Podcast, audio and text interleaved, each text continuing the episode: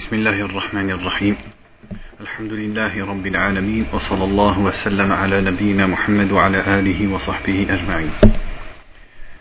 Donc on continue, on est arrivé au hadith, ici c'est écrit 1292, le numéro du hadith dans Boulour al-Maram. وعن ابن عمر رضي الله عنهما قال قال رسول الله صلى الله عليه وسلم الظلم ظلمات يوم القيامة متفق عليه Donc le hadith ici, qui est dans les deux sahih, il dit L'injustice constituera des ténèbres au jour du jugement.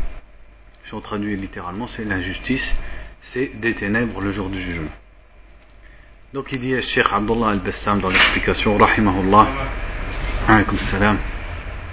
الحديث من أدلة تحريم الظلم وهو يشمل جميع الظلم وأعظمه الشرك بالله تعالى قال تعالى إن الشرك لظلم عظيم Donc le hadith fait partie des preuves de l'interdiction de l'injustice. Et ça, ça comporte toutes les, ça englobe toutes les sortes d'injustice, dont la plus grande est le shirk, c'est-à-dire d'associer à Allah. Car Allah dit, certes, l'associationnisme est une grande injustice. وقال تعالى في الحديث القدسي يا عبادي إني حرمت الظلم على نفسي وجعلته بينكم محرما Et dans le hadith al-Qudsi, il est dit, donc Allah Ta'ala dit, ô mes serviteurs, je me suis interdit l'injustice envers moi-même et je l'ai déclaré interdite entre vous. والآيات والأحاديث والآثار في تحريم الظلم وبيان قبحه كثيرة جدا. Et les versets, les hadiths et les paroles de Salaf qui parlent sur l'interdiction de l'injustice sont nombreuses. قال ابن رجب الظلم نوعان أحدهما ظلم النفس وأعظمه الشرك فإن المشرك جعل المخلوق في منزلة الخالق وبهذا فقد فقد وضع الأشياء في غير مواضعها ثم يليه المعاصي على اختلاف أجناسها من كبائر وصغائر Ici, c'est une parole de Ibn Rajab, rahimahullah, qui dit l'injustice, elle est de deux sortes. La première sorte, c'est l'injustice envers soi-même. Et la plus grande de l'injustice envers soi-même, c'est le shirk, le polythéisme. Car celui qui fait ça, qui fait le shirk, il a mis la créature à la même place que le créateur. Et donc il n'a pas mis les choses à leur place. Et ensuite, dans le, dans le degré viennent les restes des péchés, parmi les grands péchés ou les petits péchés. La deuxième sorte d'injustice, c'est l'injustice envers autrui. Que ce soit dans la, personne, ou alors dans son argent, ou dans son honneur.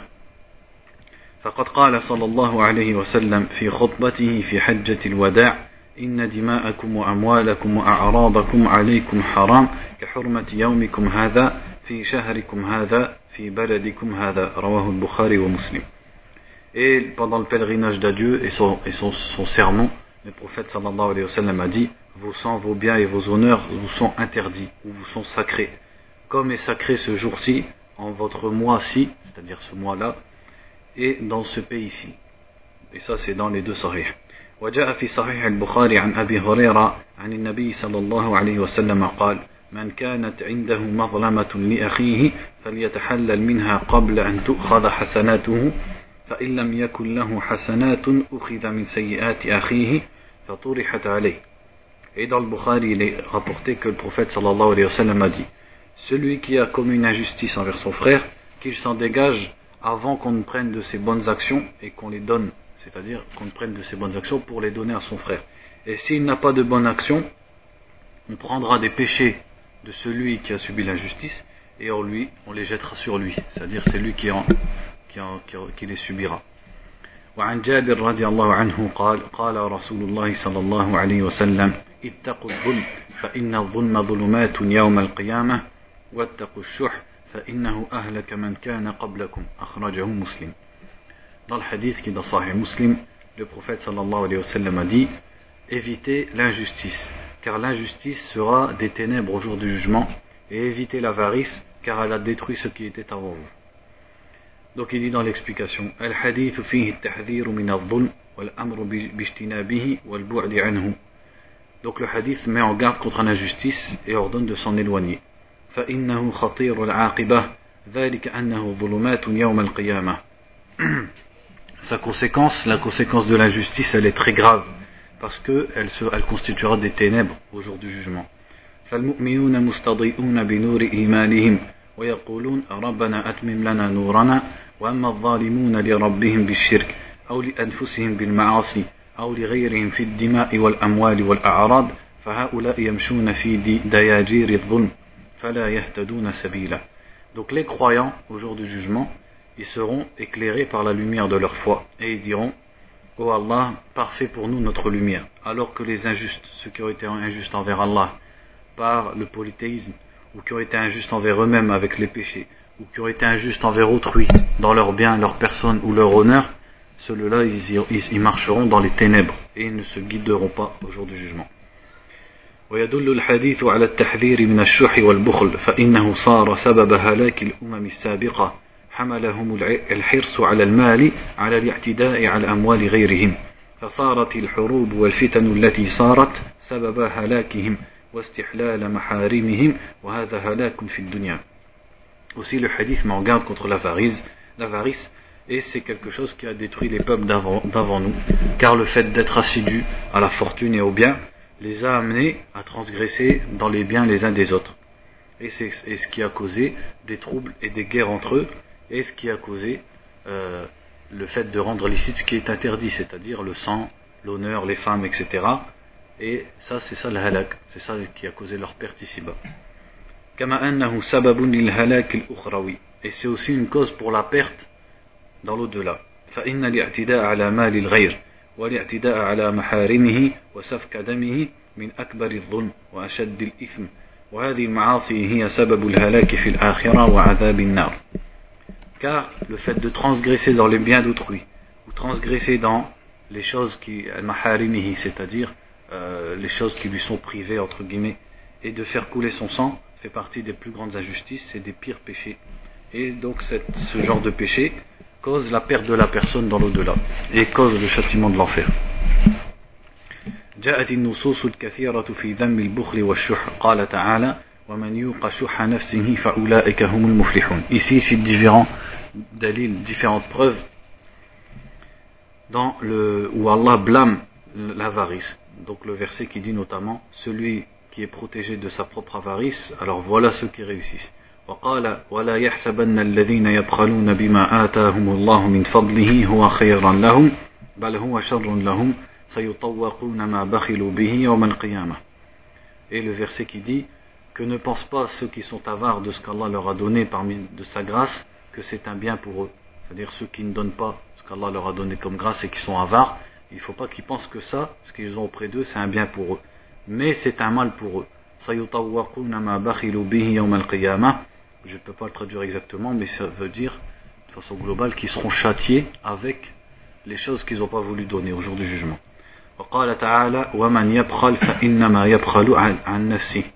Et le verset qui dit Celui qui est avare ne l'est qu'envers lui-même. وجاء في مسند أحمد والترمذي من حديث أبي بكر أن النبي صلى الله عليه وسلم قال لا يدخل الجنة بخيل Et il est cité dans, notamment dans les sunan de Tirmidhi que le prophète sallallahu alayhi wa sallam a dit N'entre pas au paradis un avare, c'est-à-dire un avare n'entre pas au paradis. Ça, ce hadith, j'ai regardé Sheikh al-Albani ce qu'il en dit dans Sunan al-Tirmidhi, j'ai trouvé qu'il disait da'if, faible. وأخرج الترمذي والنسائي في الكبرى من حديث أبي ذر أن النبي صلى الله عليه وسلم قال إن الله يبغض ثلاثة الشيخ الزاني والبخيل, والبخيل المنان والمسبل المختال Et ce hadith aussi qui est dans Sunan, et j'ai aussi trouvé que Sheikh Al-Bani dit daïf à ce sujet, il dit le hadith, Allah déteste trois personnes, le vieux fornicateur, le l'avare qui rappelle toujours les bienfaits qu'il a fait aux gens, maintenant, ça veut dire il dit je t'ai donné ça, je t'ai donné ça, et celui qui fait, qui, dont le vêtement dépasse ses chevilles par orgueil. وقال في مختصر الإحياء البخيل هو الذي يمنع ما ينبغي منه Là, ici, c'est une parole qui nous explique c'est quoi le, l'avarice. Il dit l'avarice, c'est de retenir tout ce que normalement tu dois donner. Que tu devrais donner dans la religion ou que tu devrais donner selon le, les coutumes et selon la dignité des gens.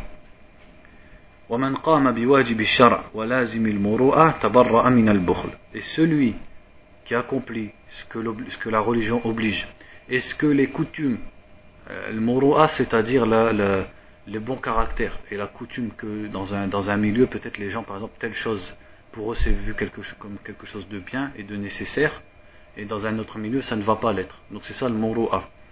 Le muru'a c'est entre guillemets les bonnes manières. Donc celui qui suit ce que la religion a obligé et qui suit les bonnes manières, celui-là il s'est dégagé de l'avarice.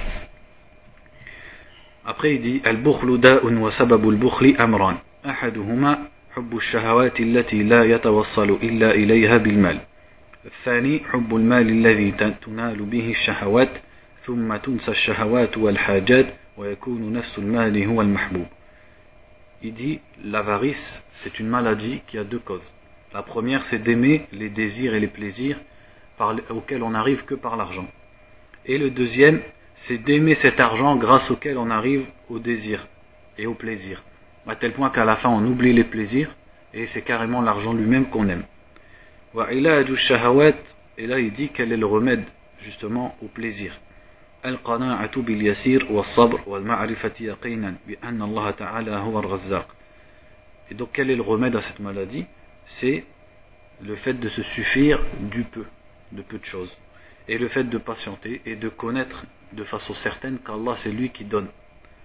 ثم ينظر في عواقب البخل في الدنيا فإنه لابد لجامع المال من آفات تلم به رغم أنفه. Et il doit aussi réfléchir aux mauvaises conséquences de l'injustice ici-bas, euh, de, de, pardon, de l'avarice ici-bas, parce que l'avarice, elle, elle, ramène toujours des mauvais résultats et des mauvaises choses à celui qui est avare.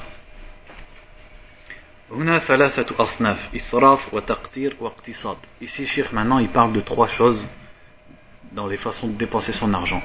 L'israf, c'est entre guillemets le gâchis. Al-taqtir, c'est entre guillemets l'avarice. Et l'iqtisad, on traduit généralement, l'iqtisad, c'est d'être économe.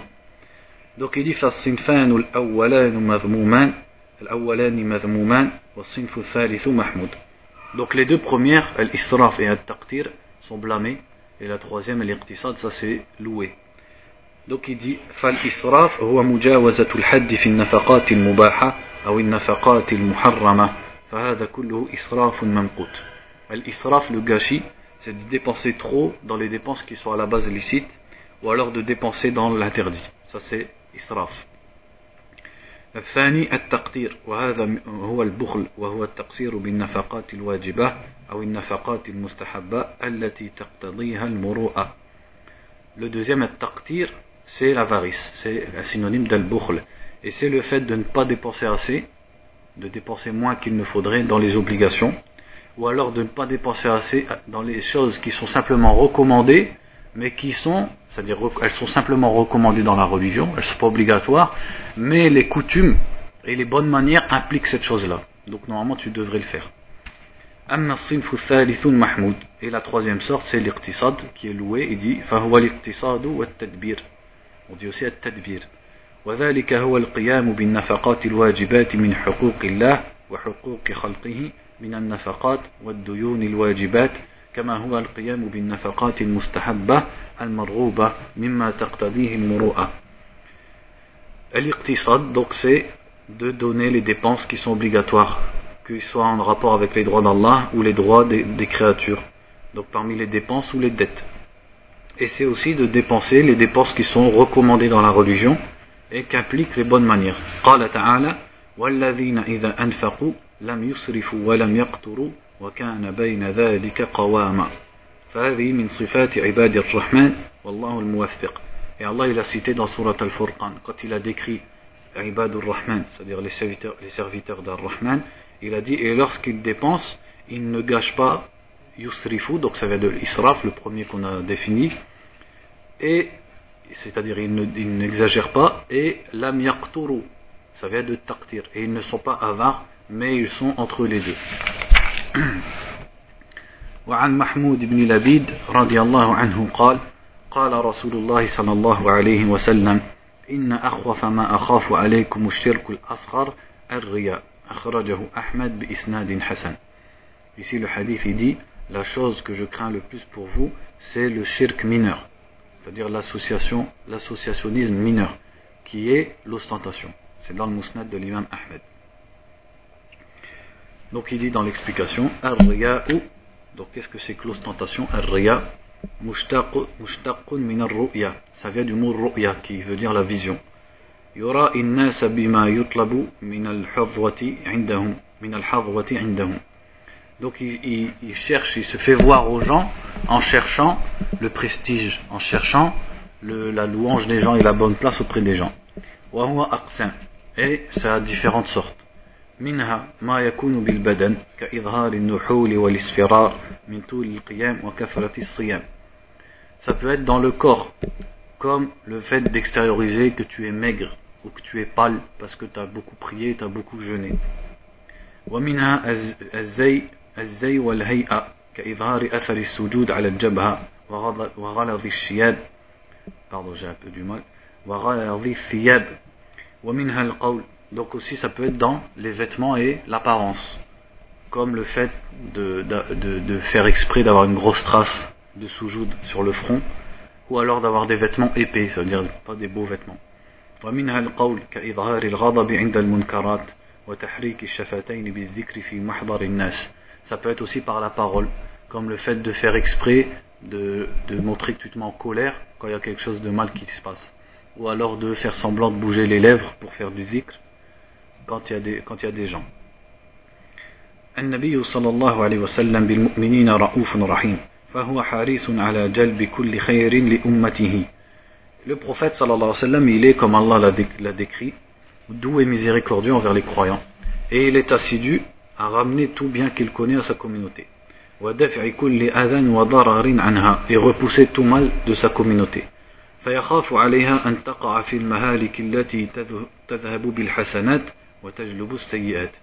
Donc il craint que sa communauté ne tombe dans, dans ce qui mène à la perte et qui fait partir les bonnes actions et qui ramène les péchés.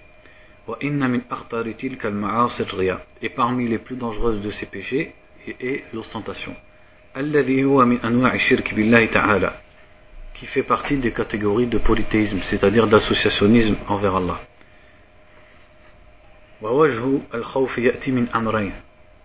Ça sent, non? Si, ça vient d'où? Ouais. Dehors?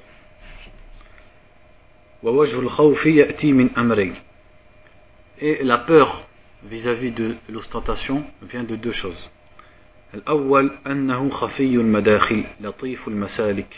la première, donc pourquoi le prophète a eu peur de l'ostentation pour sa communauté, c'est que c'est quelque chose de subtil. Ça vient de façon subtile.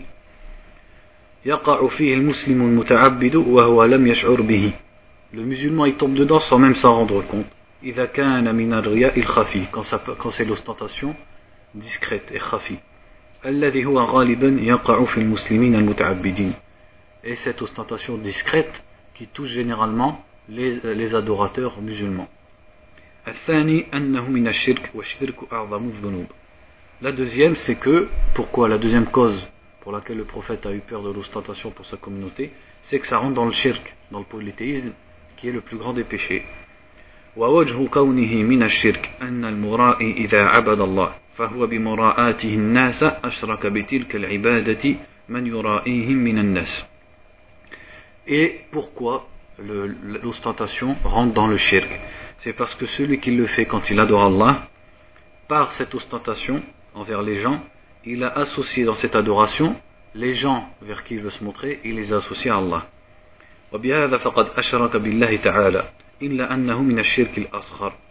Mais ça rentre pas dans le polythéisme majeur qui fait sortir l'islam, mais dans le polythéisme mineur, shirk al-asghar والله تعالى يقول إن الله لا يغفر أن يشرك به et or Allah dit Allah ne pardonne pas qu'on lui associe quoi que ce soit donc Sheikh Abdullah al-Bassam ici on dirait qu'il fait allusion au fait que à, euh, à l'avis des ulama qui dit que même le shirk mineur Allah il ne le, pardonne, il ne le pardonne pas parce qu'il y a des ulama qui prennent l'aspect global de ce verset Allah ne pardonne pas qu'on lui associe quoi que ce soit et ils disent ça rentre dedans le polythéisme majeur et le polythéisme mineur.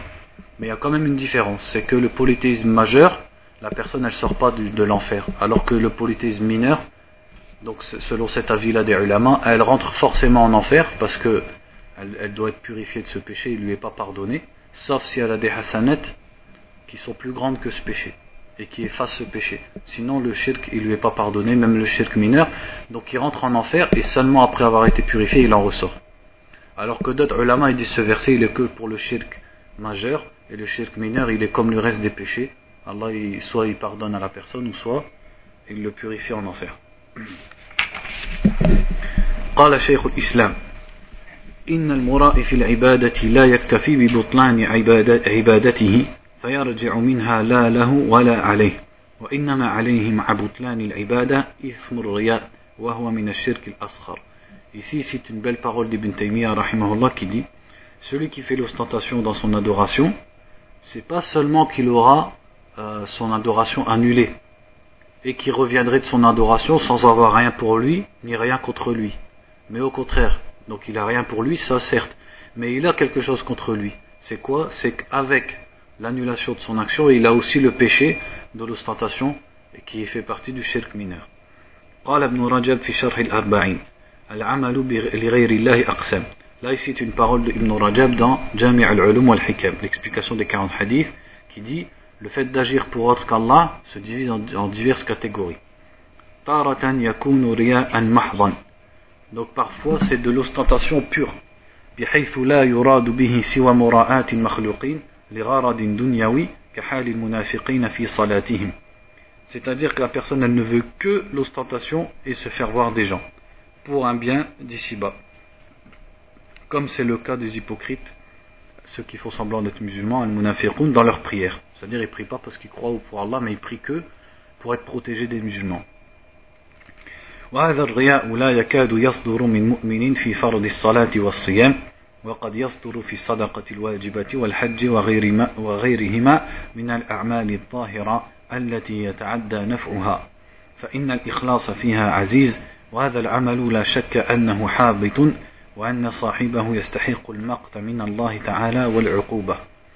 Et ce genre d'ostentation, elle ne vient pratiquement jamais d'un croyant, de quelqu'un qui a la foi dans la salat ou dans le jeûne. Mais elle peut parvenir d'un croyant dans, dans l'aumône obligatoire, c'est-à-dire la zakat, ou dans le pèlerinage, et dans d'autres, dans d'autres genres d'actions apparentes, dont le bien dépasse la personne, c'est-à-dire qui est un bien et de la bienfaisance envers autrui car la sincérité dans ce genre d'action, c'est quelque chose de cher. C'est-à-dire c'est dur à, acquérir.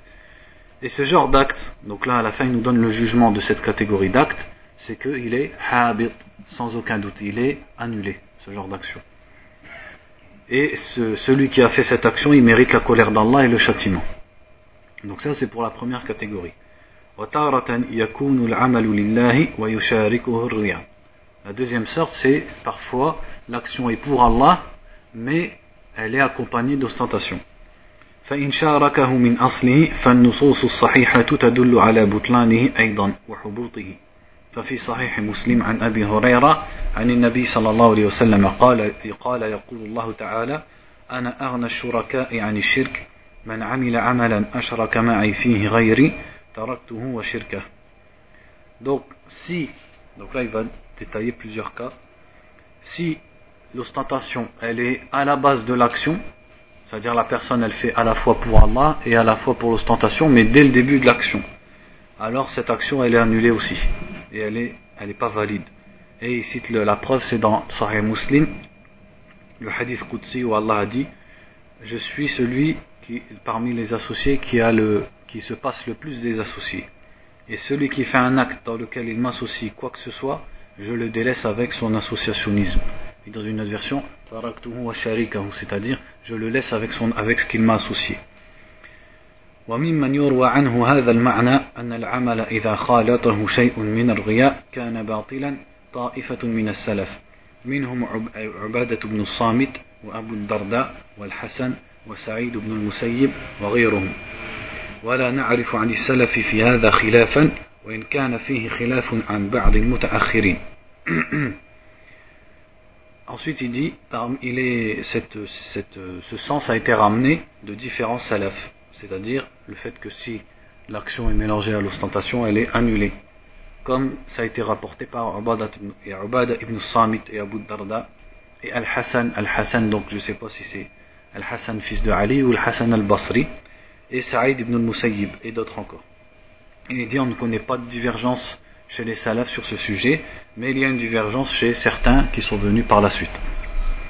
وقد روي عن مجاهد أنه قال في حج الجمال وحج التاجر هو تام لا ينقص من أجورهم شيء وهذا محمول على أن قصدهم الأصلي كان هو الحج دون التكسب Il a été rapporté de Mujahid, donc le tabi'i, que le pèlerinage de Al-Jammal, donc j'ai oublié de regarder ce que ça voulait dire, et Al-Tajir, Hajj Al-Jammal, je ne sais pas ce que c'est. Al-Tajir, c'est le commerçant, c'est-à-dire le pèlerinage du commerçant, c'est-à-dire, qu'est-ce qu'il veut dire ici? Une personne qui va faire son pèlerinage, et en même temps, sur la route, elle va profiter du commerce. Donc elle a deux choses dans son Hajj, à la fois l'adoration et aussi Al-Dunya. Il a dit son pèlerinage est complet, et rien n'est diminué de son pèlerinage et de sa récompense. Et il dit Ibn Rajab, ça c'est, ça s'applique sur le fait qu'à la base il voulait le Hajj. C'est ça l'intention première, mais que pendant le Hajj il profite pour faire du commerce. C'est pas son intention de base le commerce, mais son intention de base c'est le pèlerinage.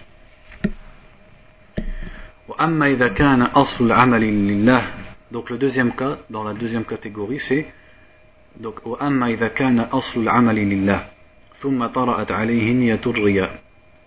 c'est quand la base de l'action elle est faite pour Allah, mais pendant l'action vient euh, l'intention de l'ostentation. Donc si il repousse cette ostentation de son cœur, ça lui causera aucun mal, sans divergence.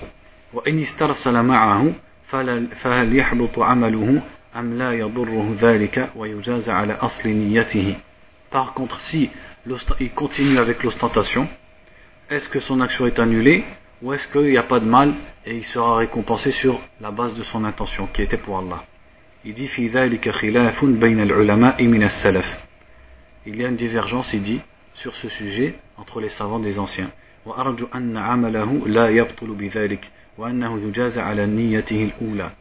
Et Ibn Rajab conclut en disant J'espère que son action n'est pas annulée par cela et qu'il sera récompensé pour ça, son intention de base.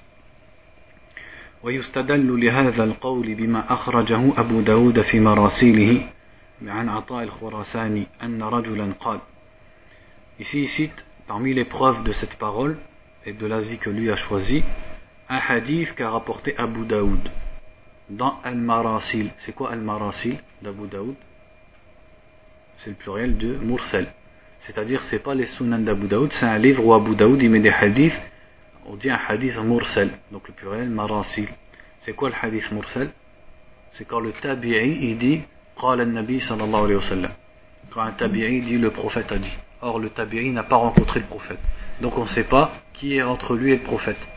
Ça peut être un compagnon, mais ça peut aussi être un ou deux ou plus, trois ou même plus encore de tabi'i. Et comme on ne connaît pas qui, eh ben c'est classé dans la catégorie des hadiths faibles. Même s'il y a une divergence sur ça entre les ulama des ulama comme dans le madame Maliki, eux ils prennent le hadith mursal. Avec bien sûr avec des conditions. Donc il dit, là ici, donc Ata al-Khurasani, donc qui est un tabi'i, dit, un homme a dit, ô messager d'Allah, Inna bani salama kulluhum yuqatiluna fi sabilillah. Les, les bani salama, c'est-à-dire la tribu de bani salama, tous combattent dans le sentier d'Allah. Parmi eux, il en est qui combattent pour la vie d'ici-bas. Parmi eux, il en est qui combattent par courage. Et il en est parmi eux qui combat pour la face d'Allah. Alors lequel d'entre eux est martyr?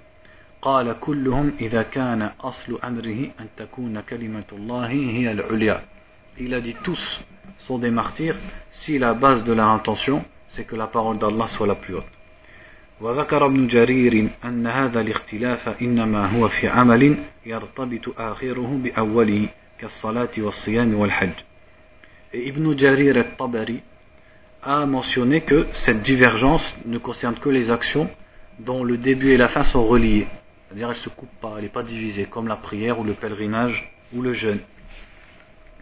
فأما الذي لا ارتباط فيه كالقراءة والذكر وإنفاق المال ونشر العلم فإنه ينقطع بنية الرياء الطارئة عليه ويحتاج إلى تجديد نية Quant aux actions qui ne sont pas euh, continues, c'est-à-dire ces actions à chaque fois divisé, répété, comme la lecture du Coran. Parce que la lecture du Coran, tu t'arrêtes. C'est-à-dire chaque verset, c'est comme une nouvelle lecture, entre guillemets. Ou le dhikr. Ou alors le fait de dépenser ou de répandre la science. alors ça, ça s'est coupé si l'ostentation vient dedans. On ne peut pas dire que tu es récompensé pour la base de ton, intention. Parce que si, par exemple, tu dis subhanallah, subhanallah, et au troisième subhanallah, l'ostentation te vient, le troisième subhanallah, c'est une œuvre en lui-même. Donc on ne peut pas dire tu es, récompensé pour la base de ton intention. Parce qu'au troisième subhanallah, tu as, l'ostentation à la base même de cette œuvre. C'est pas comme dans la salat où par exemple tu, tu dis Allahu Akbar, tu es sincère, et arrivé au deuxième recours, l'ostentation elle te vient. C'est sur ça qu'il y a la divergence. Et que lui il dit, on espère que l'action elle n'est pas annulée. Mais, lui, mais les actions qui sont pas reliées, elles n'ont pas un, premier, un début et une fin, mais au contraire c'est à chaque fois une nouvelle action. Comme quand tu fais du zikr, en fait c'est comme une nouvelle action à chaque fois. Ou quand tu lis le Coran, alors ça si l'ostentation elle vient, ça la coupe. Et tu dois renouveler l'intention. وأما إذا, إذا عمل العمل خالصا ثم ألقى الله له الثناء الحسن في قلوب المؤمنين فذلك فضل الله ورحمته فإذا استبشر بذلك لم يضره ذلك Et si maintenant un autre cas, donc ça c'est encore un autre cas, si une personne elle fait une bonne action sincèrement, et qu'Allah il fait que les gens ils le louent, ils le vantent pour cette action, il dit bah ça c'est la grâce d'Allah et sa miséricorde. Et s'il est content de ça, c'est pas un mal. C'est-à-dire, il voit que les gens, ils lui disent, ouais, il, fait ça bien, il fait ça bien, et lui, il est content. Il dit, ça, ça c'est pas un mal.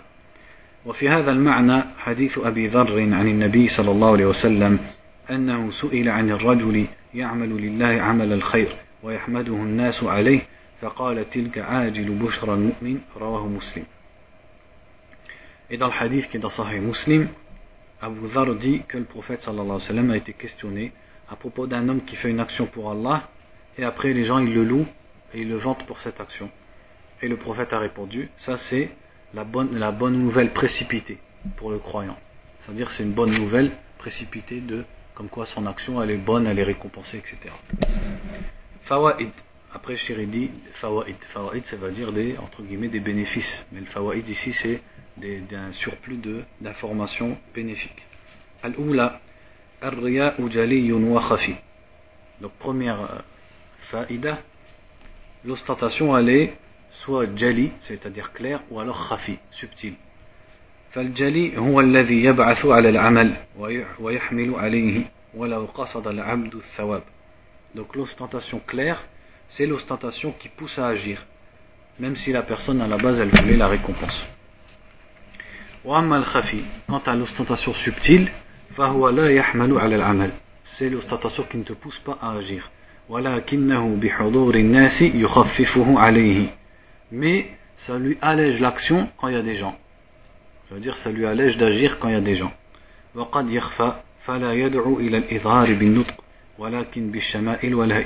Et ça peut être si subtil que ça ne te, ça ne te pousse même pas à, à parler, mais ça te pousse à à, agir dans ton, dans, ton, dans, ton, dans ton apparence et dans tes positions. C'est-à-dire, c'est assez subtil, ça ne te pousse pas à faire un acte ou à dire des paroles, mais c'est dans, ça va être dans ton attitude et dans ton apparence. الثانية donc deuxième faïda علمنا مما سبق أن الرياء محبط للأعمال وسبب لمقت الله تعالى وأنه من المهلكات ومن, ومن هذا حاله فجدير بالتشمير عن ساق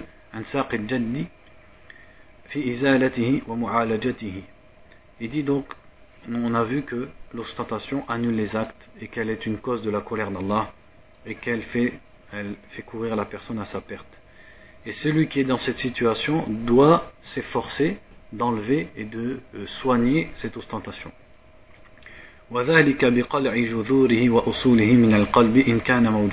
Et ce, en arrachant ses branches et son tronc et ses bases du cœur si elle est déjà présente. Et de repousser une chose qui, dans l'instant, peut devenir de l'ostentation. troisième faïda.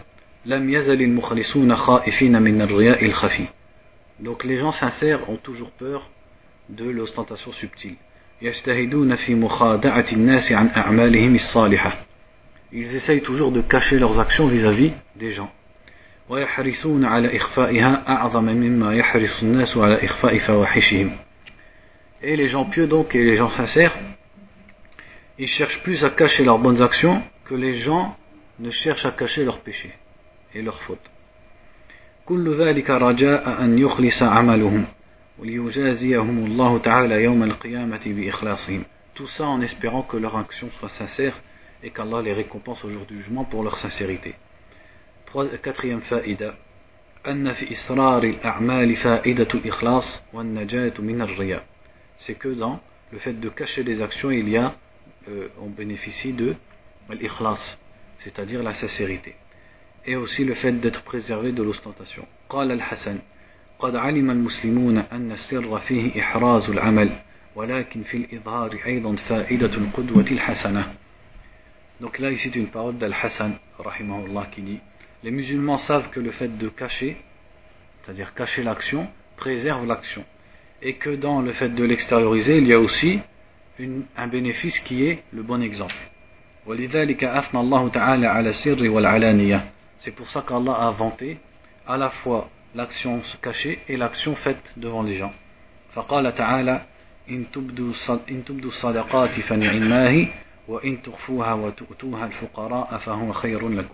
c'est pour ça qu'Allah a dit si vous extériorisez vos aumônes alors elles sont bonnes et si vous les cachez vous les donnez aux pauvres alors c'est mieux pour vous donc les deux sont bien dans le verset Al-Khamisa cinquième faïda قد ينشط الإنسان على الطاعة إذا وجد من يتعبدون فيظن أن هذا من الرياء وليس كذلك على الإطلاق Il dit parfois une personne elle peut être motivée à l'obéissance et à l'adoration quand il trouve des autres personnes qui le font autour de lui. Et il pense que ça c'est de l'ostentation. Alors qu'il n'en est pas ainsi, c'est pas de façon absolue. Ça veut dire une personne, elle voit que quand elle est avec des gens, ben elle fait plus facilement les bonnes actions. Et elle se dit, ben donc c'est de l'ostentation. Cheikh il dit c'est pas comme ça. لأن المؤمن يكون له رغبة في العبادة ولكن قد تعوقه وتمنعه الأشغال وغلبة الشهوات وتستولي عليه الغفلة il dit parce qu'une personne, elle peut vouloir faire l'adoration, mais elle est empêchée par des occupations ou par euh, le fait que les plaisirs le surmontent et l'insouciance va le vaincre. فبمشاهدة الغير تزول الغفلة أو تندفع العوائق والأشغال في بعض المواضع فيبعث له النشاط. Alors qu'en voyant les autres, peut-être l'insouciance elle part et aussi ce qui l'empêchait et les occupations elles partent dans d'autres cas et donc ça va le pousser et ça va le motiver à l'adoration.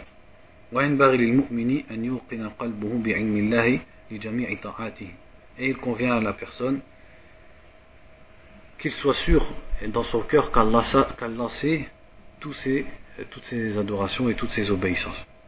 Donc il faut bien dire que des fois Shaitan, on l'avait vu ça dans un autre cours il vient à la personne et lui dit ouais tu fais de l'ostentation tu fais de l'ostentation on avait vu la fois, passée, ou alors c'est dans le, je sais plus c'est dans ce cours-là ou dans Riyad Salihin. Comment on sait quand tu as ce genre de waswas, c'est-à-dire est-ce que tu fais de l'ostentation ou pas? Imagine-toi si quelqu'un te disait, entre quatre murs, personne t'écoute, personne vous entend, il te disait, ce que tu fais là, est-ce que tu le fais pour Allah ou pas? Quelle serait ta réponse? Et dans la majorité des cas, quand on a ce genre de waswas, la réponse elle est, bah, je le fais pour Allah. Donc si c'est ça la réponse au fond de toi, il faut repousser ce genre de waswas. Et il faut, pour repousser le waswas, il y a plein de, causes. Se mélanger aux gens, par exemple, parler d'un autre sujet, ça, ça, détourne du waswas.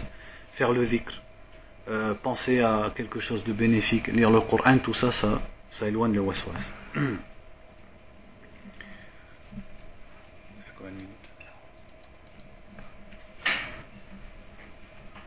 عليكم السلام. وعن أبي هريرة رضي الله عنه قال قال رسول الله صلى الله عليه وسلم آية المنافق ثلاث إذا حدث كذب وإذا وعد أخلف وإذا أتمن خان متفق عليه. ولهما من حديث عبد الله بن عمرو وإذا خاصم فجر. Ici, le hadith dans les deux sahih dit le signe de l'hypocrite ou les signes de l'hypocrite sont au nombre de trois. Quand il parle, il ment. Quand il promet, il ne remplit pas sa promesse. Et quand on lui fait confiance, il trahit. Et dans une autre version, dans un autre hadith, il dit Et quand il se dispute, il euh, fajara, c'est-à-dire il, désobéit, il, est, euh, il dépasse les limites, il transgresse.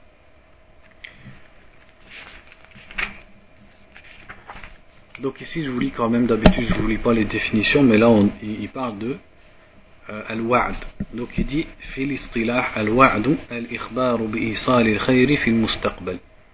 دونك لا ديفينيسيون دو لا بروميس الوعد سي لو لو فيت دافورمي اون بيرسون كو تو لي فرا بيان دون الفوتور ولذا قالوا في الخير وعدته وفي الشر اوعدته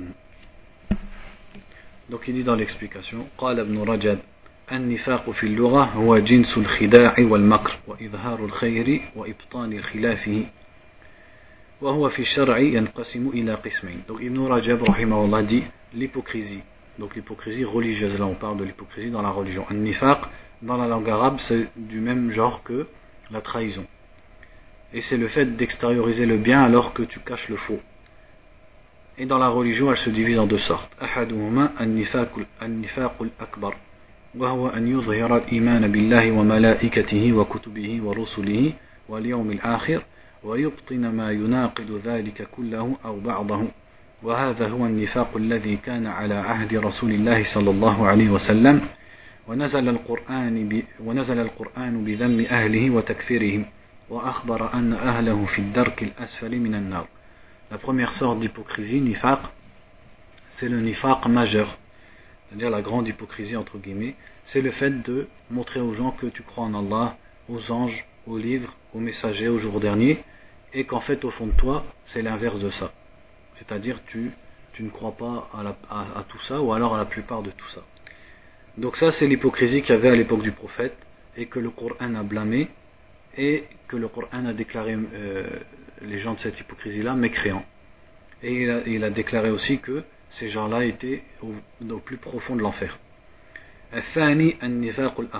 Donc l'autre sorte c'est l'hypocrisie mineure. Donc c'est nifaq dans les actes.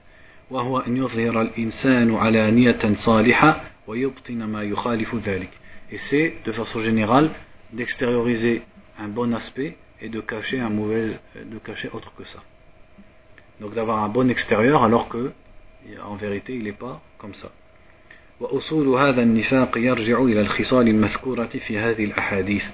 Et les bases de ce genre d'hypocrisie, donc l'hypocrisie mineure, revient aux caractères qui ont été cités dans le hadith. الأحاديث ذكرها رحمه الله في شرح الأربعين النووية ونحن نوردها لتمام الفائدة. Donc il dit Cheikh, Ces hadiths ont été cités par Ibn Rajab dans l'explication des 40 hadiths et nous on va les citer pour en profiter.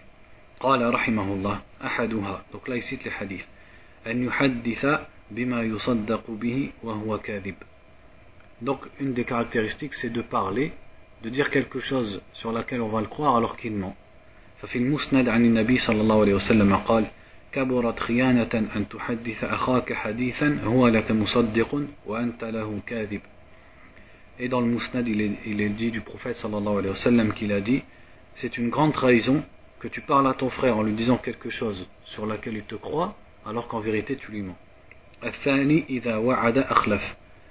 La deuxième sorte, le, le deuxième signe, c'est quand il promet, il, euh, il, il trahit sa promesse. Et ça, ça rentre dans deux cas. أن يعد وفي نيته أن لا يوفي بوعده وهذا أشر الخلق Une des deux, c'est qu'il promette alors que déjà dans son intention, il a l'intention de ne pas remplir sa promesse. Donc ça, il dit, c'est la pire des créatures. الثاني أن يعد وفي نفسه أن يفي ثم يبدو له فيخلف من غير عذر له في الخلف Ou alors l'autre sorte, c'est qu'il promette et il a l'intention de remplir sa promesse et puis il lui apparaît que ou alors il lui vient à l'esprit de ne pas remplir sa promesse sans excuse. وقد أخرج أبو داود والترمذي من حديث زيد بن أرقم عن النبي صلى الله عليه وسلم قال إذا وعد الرجل ونوى أن يفي أن يفي به فلم يفي به فلا جناح عليه Et dans les Sunan d'Abu Daoud, le hadith dit quand une personne promet et a l'intention de remplir sa promesse et ensuite ne la remplit pas, il n'y a pas de mal. Donc c'est-à-dire que ça c'est pas blâmé. Donc je suis très malin, c'est que j'ai mis les jugements de Sheikh Al-Albani sur les hadiths, mais j'ai pas pris mon livre. parce que je sais que le livre il est au Marquez, donc celui-là je me souviens plus. J'avais regardé, mais je me souviens plus. إذا خاصم فجر quand il se dispute il est fajir donc fajir ça rentre dedans donc là il explique dit ومعنى الفجور أن يخرج عن الحق عمدا حتى يصير الحق باطلا والباطل حقا وهذا مما يدعو إلى الكذب Donc il dit, et quand il se dispute, il est fajir. Il dit, c'est quoi fajir C'est qu'il sort de la vérité de façon volontaire. Donc la vérité devient fausse et le faux devient vérité. Et c'est ce qu'il appelle au mensonge. كما قال النبي صلى الله عليه وسلم إياكم والكذب فإن الكذب يهدي إلى الفجور وإن الفجور يهدي إلى النار Et dans le hadith il est dit méfiez-vous du mensonge car le mensonge mène à al-fujur donc al-fujur c'est un mot assez global et al-fujur mène à l'enfer وفي البخاري ومسلم عن النبي صلى الله عليه وسلم إن أبغض الرجال إلى الله الألد الخصم Et dans les deux sahih il est dit la personne qu'Allah déteste le plus c'est celui qui, al-aladul khasm, c'est-à-dire celui qui se, euh, il se dispute, quelqu'un qui se dispute. وفي سنن أبي داود عن, عن ابن عمر عن النبي صلى الله عليه وسلم قال من خاصم في باطل وهو يعلمه لم يزل في سخط من الله حتى ينزع Et dans les sunan, il est dit, celui-là je me souviens, il est sahih, celui qui se dispute pour du faux, c'est-à-dire fi batil, ça peut être pour du faux ou pour une mauvaise cause, alors qu'il le sait, il ne cessera d'être dans la colère d'Allah jusqu'à ce qu'il s'arrête. وفي رواية له من أعان على خصومة بظلم فقد باء بغضب من الله. Et dans une version, il est dit celui qui aide à une dispute dans l'injustice, alors il a remporté la colère d'Allah. الرابع quatrième, c'est إذا عاهد غدر. Quand il fait un pacte, il le rompt. ولم يوفي بعهده وقد أمر الله تعالى بالوفاء بالعهد. Or Allah a ordonné de remplir les, les pactes. قال تعالى وأوفوا بالعهد إن العهد كان مسؤولا comme il est dit euh, remplissez vos pactes car le pacte sera c'est-à-dire c'est une chose sur laquelle on est questionné وقال تعالى وأوفوا بعهد الله إذا عاهدتم ولا تنقضوا الأيمان بعد توكيدها وقد جعلتم الله علي وقد جعلتم الله عليكم وكيلا Ça c'est un verset dans Surat An-Nahl, le verset 91, pour celui qui veut lire la traduction. وفي البخاري ومسلم عن ابن عمر عن النبي صلى الله عليه وسلم قال لكل غادر لواء يوم القيامة يعرف به يقال هذه غدرة فلان Et dans les deux sahih, il est dit que le prophète sallallahu alayhi wa sallam a dit Chaque personne qui a trahi aura un drapeau au jour du jugement, par lequel on le connaîtra et on dira Voici la trahison d'un tel. والغدر حرام في كل عهد بين المسلم وغيره. Donc le fait de trahir c'est interdit